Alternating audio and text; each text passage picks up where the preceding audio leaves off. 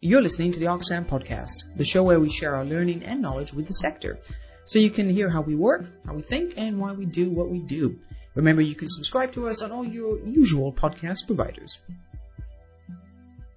Hello and welcome to the Oxfam podcast, the show where we share our latest learning with the sector. I'm Jola Miziniak, Strategic Lead for Sustainable Water within OGB, Oxfam GB. I'm based here in Oxford and I have two colleagues joining us today from across the waters Jaynie in the Netherlands and Sera in the States. Hey Jaynie, how are you? Good, Jola. How are you doing?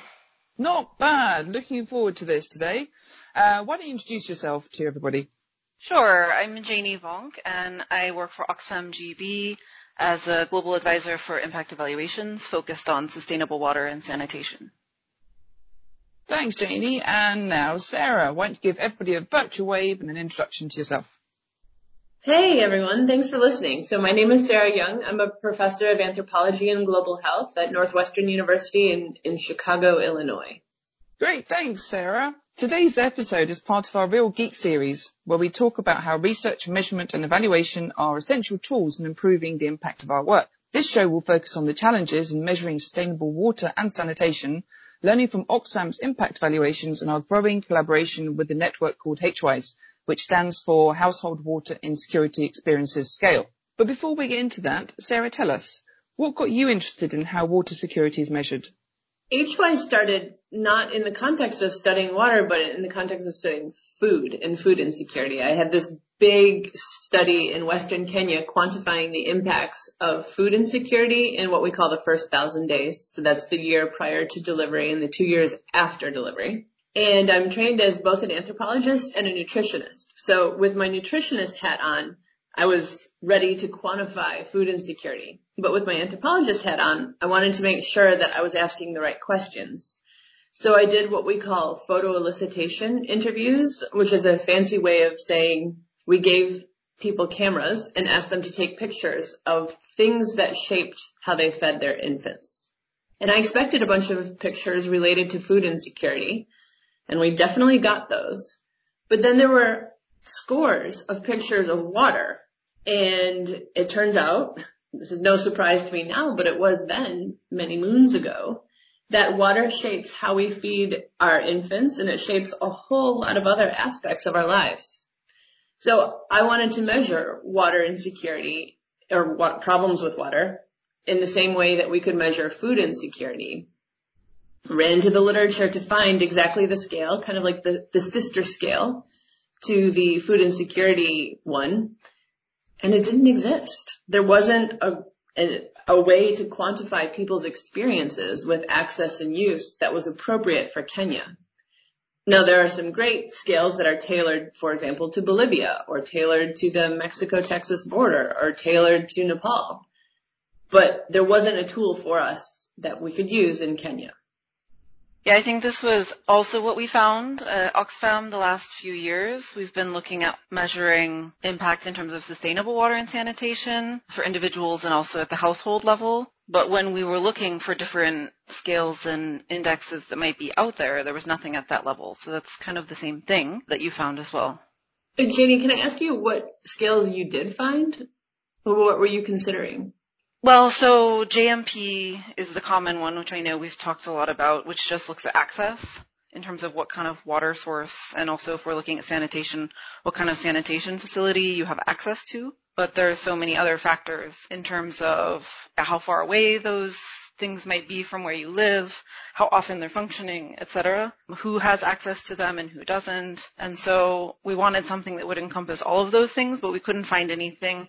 There are a lot of global scales. The Water Poverty Index is a pretty well-known one, but we want to actually look at kind of the end user experience in terms of individuals and their families.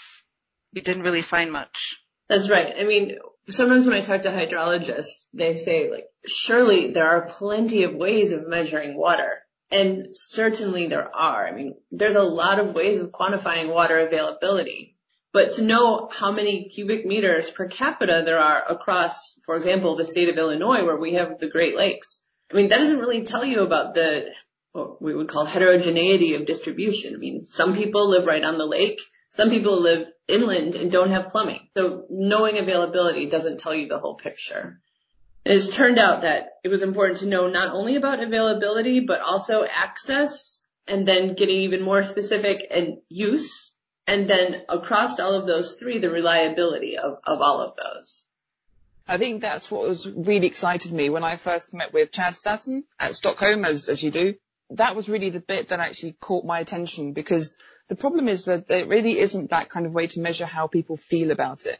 And if they do, it's very kind of in storytelling and those kind of qualitative means to go about it. But it really didn't exist across particularly global scale, let alone a national scale, where you could actually quantify that within other metrics as well. So that's what really got me excited about this one. When I started to get into the water literature, I saw there were in fact a lot of ways of measuring water.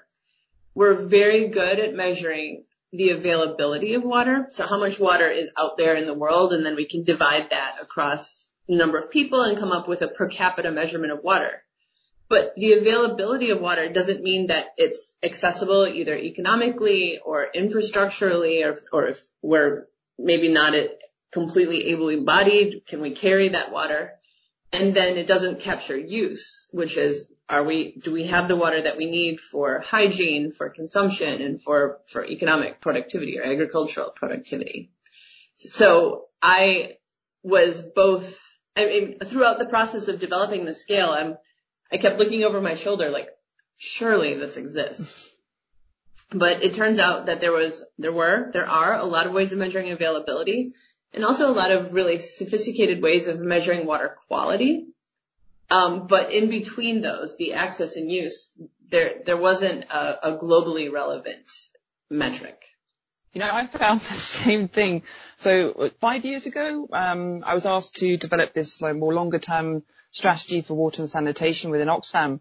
And I kind of had the same feeling that obviously surely this must exist somewhere in the world. and it was just really bizarre. The more we dug into it, the more we found actually there really isn't anything. And so there's this huge kind of divide between sphere and emergencies and then sort of very World Bank and JMP type um, literature and monitoring metrics. So yeah, it, it was um, a really difficult thing we had to, to look into because how do we measure success? You know, how do we actually see if sustainability exists in between these kind of very two traditional looking conceptual uh, areas? So we did fill the gap a little bit by actually establishing an outcomes framework, which is basically what programming could look like through incremental changes towards sustainability. Sometimes also, you know, you feel like you have to reach this metric now. And that's a really big ask of programs that are either particularly coming out of uh, in a fragile context or out of an emergency and want to transition forward. But actually you need to have that progressive step change to attain sustainability. So we developed that and then as a result of that, Jaynie took it one step further and looking at the household level water index. So actually, why don't I stop there and, and Jaynie, why don't you tell us a bit more and take us a trip down memory lane of how it all happened? yeah, sure. So when I started to work for Oxfam back in 2018, I came on to work on our effectiveness review series, which you can refer to the podcast description for additional links. And we've also had several podcasts in this series on various topics related to those reviews and evaluations. It was a new theme that we added, the sustainable water, which was added in 2017. Before that, we also had several other themes like women's empowerment and, and resilience and livelihoods. We'd already developed multidimensional indexes for measuring those concepts, but we didn't have one yet for measuring this concept of sustainable water. And so essentially I set out to review all of the different indexes that are out there, uh, literature review as well as what other organizations are using. And I kind of found the same thing, that there wasn't really anything out there if we want to look at the, the household and individual level in terms of the end user experiences, especially in terms of something that, that would capture sustainability in terms of long-term use and different factors that contribute to that. It was around the same time that we conveniently got linked up with HWise and Sera and the whole network because we were able to incorporate this idea of water security into our own sustainable water index that we've developed. In addition to water security. Uh, I'm going to interrupt you for a second. Yeah. Like I, I, have to think of Professor Chad Staddon as something of a, a cupid or a matchmaker between HWise and Oxfam. I don't know how he brought us together, but sort of the cupid between Oxfam and and HWise. I'm super grateful to him for that. Yes, yeah, for sure. I love these kind of random meets that you sometimes have, and yeah, somebody taps you on the shoulder at an event in, in, in Stockholm, and and then you just exchange cards, and then three years later, this has happened. And it's just yeah, it's really cool. I mean, years later, we have a scientific paper under review. We got the revise, uh, we got the reviewers' comments yesterday, and they're very positive about um, seeing these results of how water governance and water insecurity and well-being interact. So actually, why, Jaynie, tell us about actually the other six dimensions that uh, are included in the index, because definitely water security is based on the HWISE scale. Um, what about the other ones? I know we've got a couple more that were included, some of which Sera's already mentioned, but just to kind of make sure we capture it um, in its whole.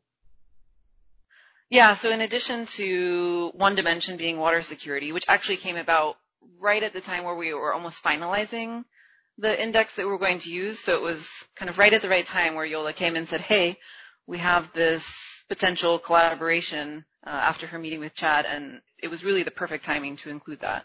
And it really adds a lot to the other dimensions. So the other dimensions are equity, which is about being gender inclusive and also inclusive of vulnerable users, including children, people with disabilities and chronic illnesses, that they also have equal access to water and sanitation facilities, the next dimension is institutions, which really focuses on aspects of governance uh, from the end user perspective on, around accountability, transparency, and trust. And then another dimension is around operations. These are the things that are typically measured, I think, in terms of water and sanitation system and service management, asset management, uh, how accessible they are, and financial viability and affordability. And then one of the ones which Sera did already mention is well-being, which looks at aspects of overall quality of life, health, education. It can also include wealth. And then the last one is the environment, last but not least. And it focuses on individual perceptions of water safety, waste management, and conservation efforts in their community. And I mentioned some of these different aspects for each of the dimensions, but just to say the way that we've designed this particular index is that it can also be adapted to any given project or context in terms of what's most relevant, um, but that those six dimensions always stay the same. And the reason we developed this is for the use, as I said, in our effectiveness reviews. And so far, we've been able to apply it in three cases. One in urban Zambia to review an urban wash project. One in DRC to review a rural water and sanitation project and one in Sierra Leone, which was again an urban wash project. And as Sera mentioned, we had this paper that we had written looking at the links between water insecurity governance, which was based on some of the questions from this institution's dimension, as well as well-being. And to do that, we were able to use the data that was gathered for the effectiveness reviews in both Zambia and DRC. And clearly there's a lot of data that gets gathered here as well. So I know that Sera, you and Josh have done some extraordinary work in unpicking this data and, and getting it all together. How does that look like in terms of being presented or kind of how to summarize it down? Yeah, this is a good time to appreciate Josh Miller, who's the HWISE study coordinator and has done an amazing job managing data from, I think we have 30 sites in 25 low and middle income countries around the world. Um, and so how do we manage those data? Very carefully when HWISE started, it wasn't called HWISE. It was a humble scale that uh, quantified water access and use in Western Kenya. But looking around or opening the newspaper, you'll see it's easy to see that water is an issue everywhere in the world, either too much or too little or the wrong quality. So I secured funding from IMMANA, which is Innovative Metrics in Agriculture and Nutrition. It's a wonderful organization to develop a scale that we would pilot, we said in six, maybe five sites. But there was such enthusiasm for quantifying the, this more experiential side of water that we wound up with something like 28 sites in low and middle income countries. And is that how many you've got now? Or how many is it outstanding at now? So we, we collected data in 28 sites in order to develop the scale. And so to develop a scale, you need to ask candidate questions, but then you also need to ask a bunch of other questions in order to validate the scale. I won't go into the details, but these are published and, and I think the links will be published along with this podcast. But now, with those data from those 28 sites, we're also asking a, bunch of other questions about the relationship to water insecurity and infant feeding, to water insecurity and food insecurity, water insecurity, water sharing. And there's a lot of interesting science coming out of this. But even better than that is a lot of other organizations are, are taking up HWISE. So thank you, Oxfam, for being an early adopter and really kind of trusting that this was a thing before anyone else was talking about it. That's just so appreciated. Yeah, we found that using HWISE has been really exciting, and even in addition to the three effectiveness reviews that we've used it in that I mentioned, and we'll continue using it in future effectiveness reviews, we also recently included HWISE in another impact evaluation of a resilience and wash project in Sittwe camp in Myanmar. And we also expect to be using it more often in other monitoring evaluation activities in the future. Oh, you guys are the best. There's something better than scale development, which is scale implementation, where you actually find out information about the world with the scale. And that's, that really thrills me.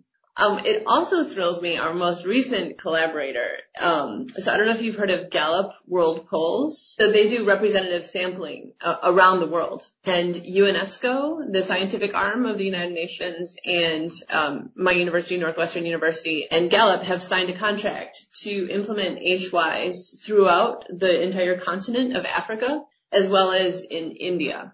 And so what this means is that we will have nationally representative data on household water insecurity for the first time for the entire continent of Africa, not even just sub-Saharan Africa, but also North Africa, as well as India. And in India, there's oversampling. So we'll be able to talk about not just national level, but state level trends. So that will tell us about prevalence, but also Gallup collects other information for example, on quality of life, on migration, on economic productivity, on political stability, uh, such that we can look at relationships between water and security and or just a whole range of phenomena.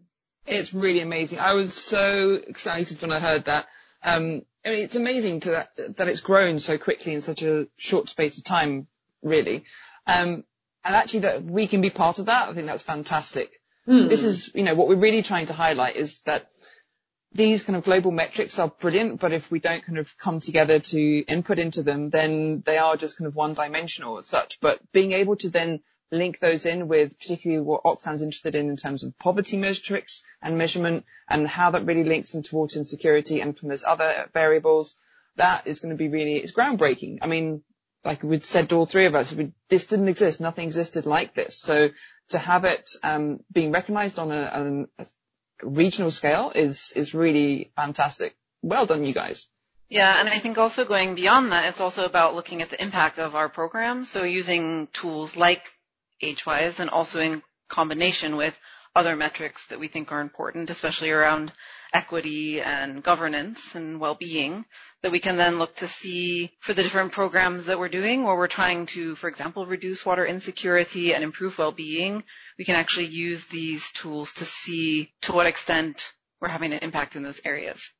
That touches nicely on the kind of third use of, an indicator like this. So we talked about prevalence and we talked about using it to understand relationships with other phenomenon. But the third use is to, to detect what happens. I mean, so, so someone goes in and builds a well. There's a well there. That's true. That's easy to count. There's one. But are people's experiences with access or use change? Does their HWISE score change? That becomes something that we can quantify. So that then relates really well to what's being currently gathered by the JMP, but kind of just adds a bit of extra content into it.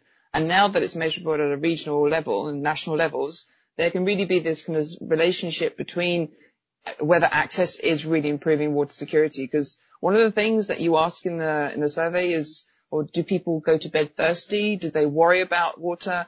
Uh, and how often they've missed different activities as a result of it. I mean, these are really personal things that are affecting people on a daily basis. And we talk a lot about well-being and, and mental health now, and actually how water insecurity really impacts on mental health is, is huge, um, and how that affects individuals and the family.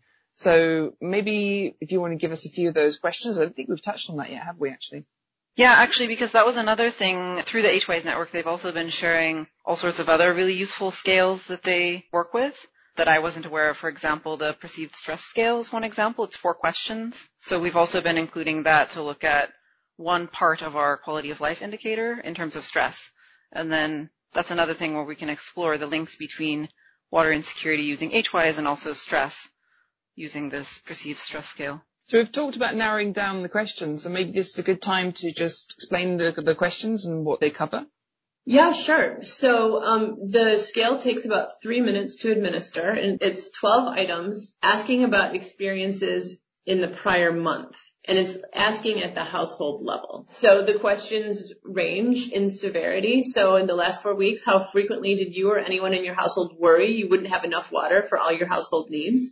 Being on the less extreme side to something in the middle, um, how how frequently did any you or anyone in your household go without washing their body because of problems with water? And then generally what's on the most extreme, meaning the least the least affirmed, is did you is a question about going to sleep thirsty.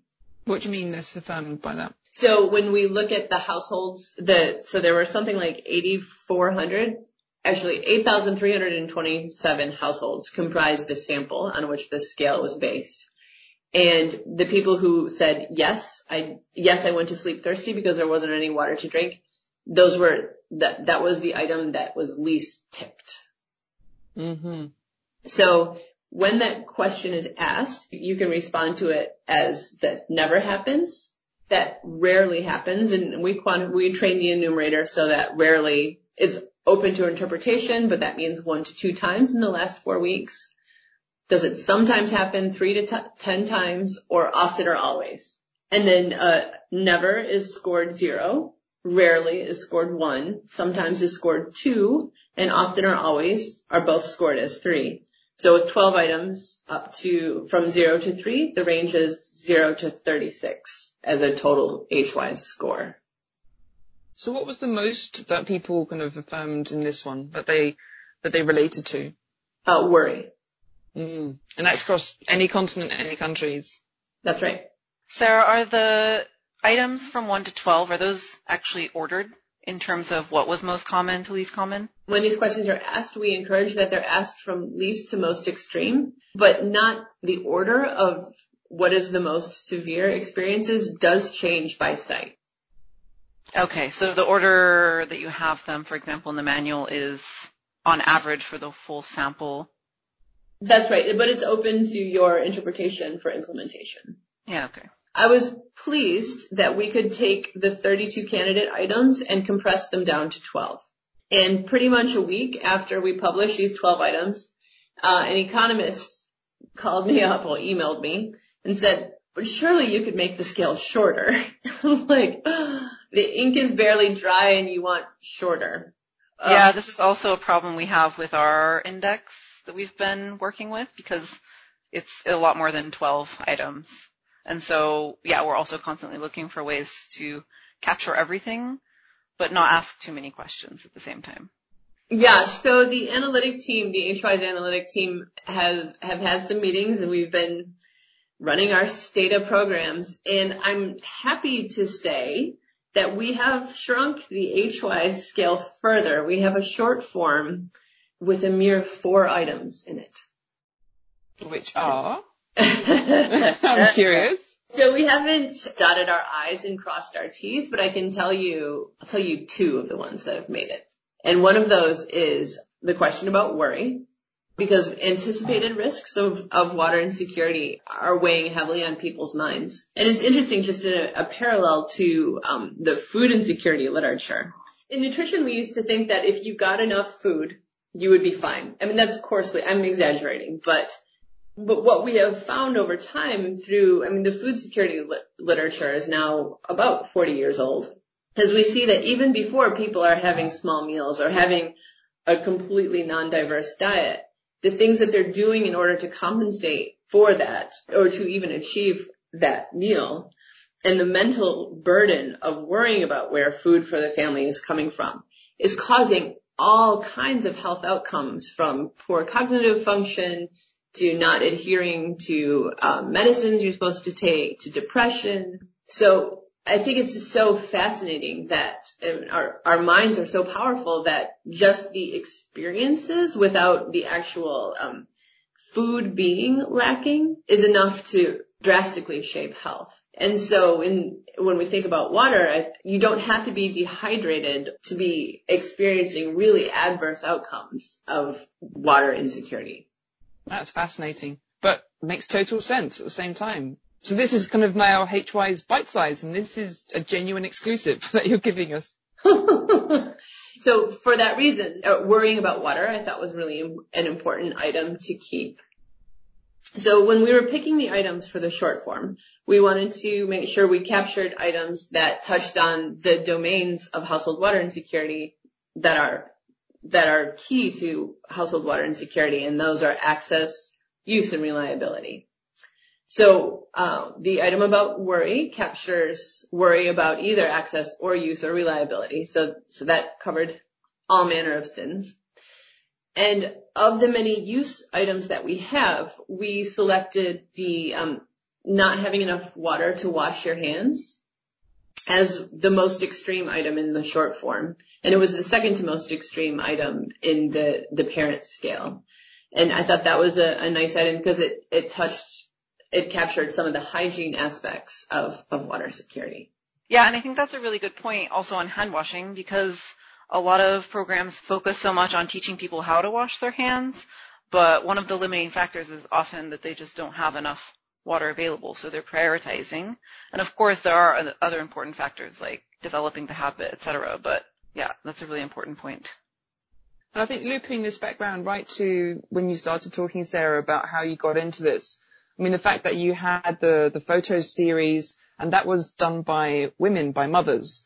And an interesting component, I think, to taking this forward is to have a specific focus on gender in the future. How can we develop something that is much more understanding the challenges that women, and we know women and girls feel much more acutely uh, in water insecurity than anybody else. And so it's how we can then start translating, honing it down to having bite-sized HWISE with the four questions, but then also looking at how we can attribute that to certain vulnerable groups or certain different types of genres that are feeling water insecurity that much more than others? Yeah, so um, high resolution data sort of a, more boring and technical term of saying bite-sized pieces has been called for by um, the high level panel on water. So 2018 started the decade of water action.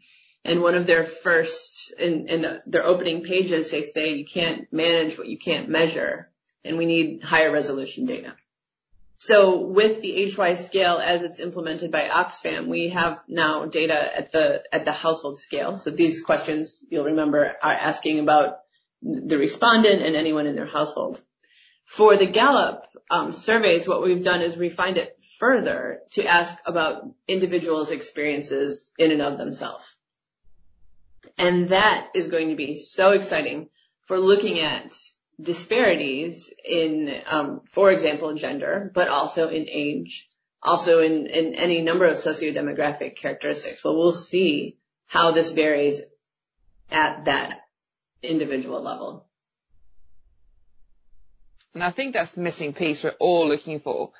We've got the countdown to the SDGs. We've got 10 years left to really try and get these sustainable goals uh, met and yet we're still just on the cusp of trying to get this information which is going to be really critical to where to invest, where to focus our efforts most acutely in this next 10 years. So, I mean, timing wise, this is amazing. Um, really, it would be great to do this kind of podcast maybe in a year or five years time and see how far we've come with this and seeing what we know more than we do now.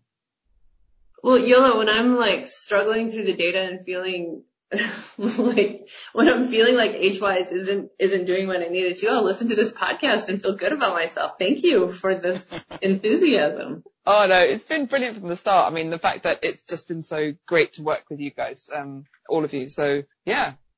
Well, this is a good time to sh- give a shout out to the HWISE executive team, who include Wendy Jepson at Texas A&M and Amber Wutich at uh, Arizona State and Justin Stoller at University of Miami and our, our Cupid man, Chad Staddon at the University of Western England. And you can see them all on the HWISE website, which looks at the contributors and the map of where this is all happening as well. Thanks for having me today. It's such a pleasure to speak with all of you.